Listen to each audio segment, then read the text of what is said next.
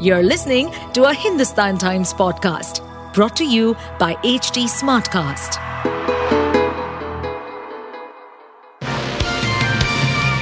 Hello, these are the top news for the day.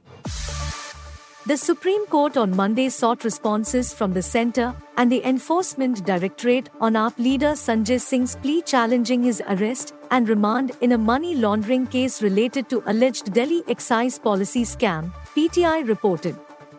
A Supreme Court bench comprising of Justices Sanjeev Khanna and SVN Bhatti sought Centre and its response regarding the arrest plea of Sanjay Singh by 11 December 2023.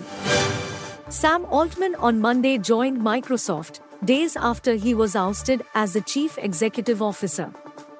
Announcing Altman's appointment, Microsoft CEO Satya Nadella posted on X, "We remain committed to our partnership with OpenAI and have confidence in our product roadmap, our ability to continue to innovate with everything we announced at Microsoft Ignite, and in continuing to support our customers and partners."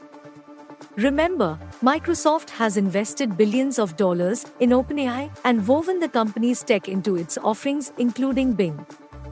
Earlier in the day, OpenAI hired former Twitch chief Emmett Shear as the next CEO, defying calls from the investors to reinstate Altman. Indian officials held consular camps across 6 locations in Canada over the weekend amid significant police presence due to threats of disruption by pro-Khalistani elements. While protesters holding Khalistani groups did appear in at least one location on Saturday, increased law enforcement presence may have deterred any disruption. India fast bowler Mohammad Shami's mother, Anumara, was taken to a local hospital at the Sahaspur village in the Amroha district of Uttar Pradesh after her health deteriorated while watching her son play in the World Cup 2023 final against Australia on Sunday. Tiger 3 box office collection day 8, Sunday collection of the Salman Khan and Katrina Kaif star might have been massively dented because of the India vs Australia World Cup final. As per the makers, Tiger 3 has grossed 280 crore rupees in India since release. The film grossed another 96 crore rupees overseas so far, taking its worldwide numbers to 376 crore rupees gross in 8 days. You were listening to the HT Daily News Wrap, a beta production brought to you by HT Smartcast.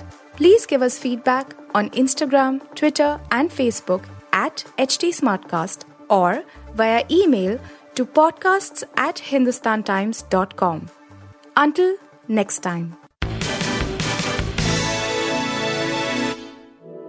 To stay updated on this podcast, follow us at HT Smartcast on all the major social media platforms. To listen to more such podcasts, log on to www.htsmartcast.com.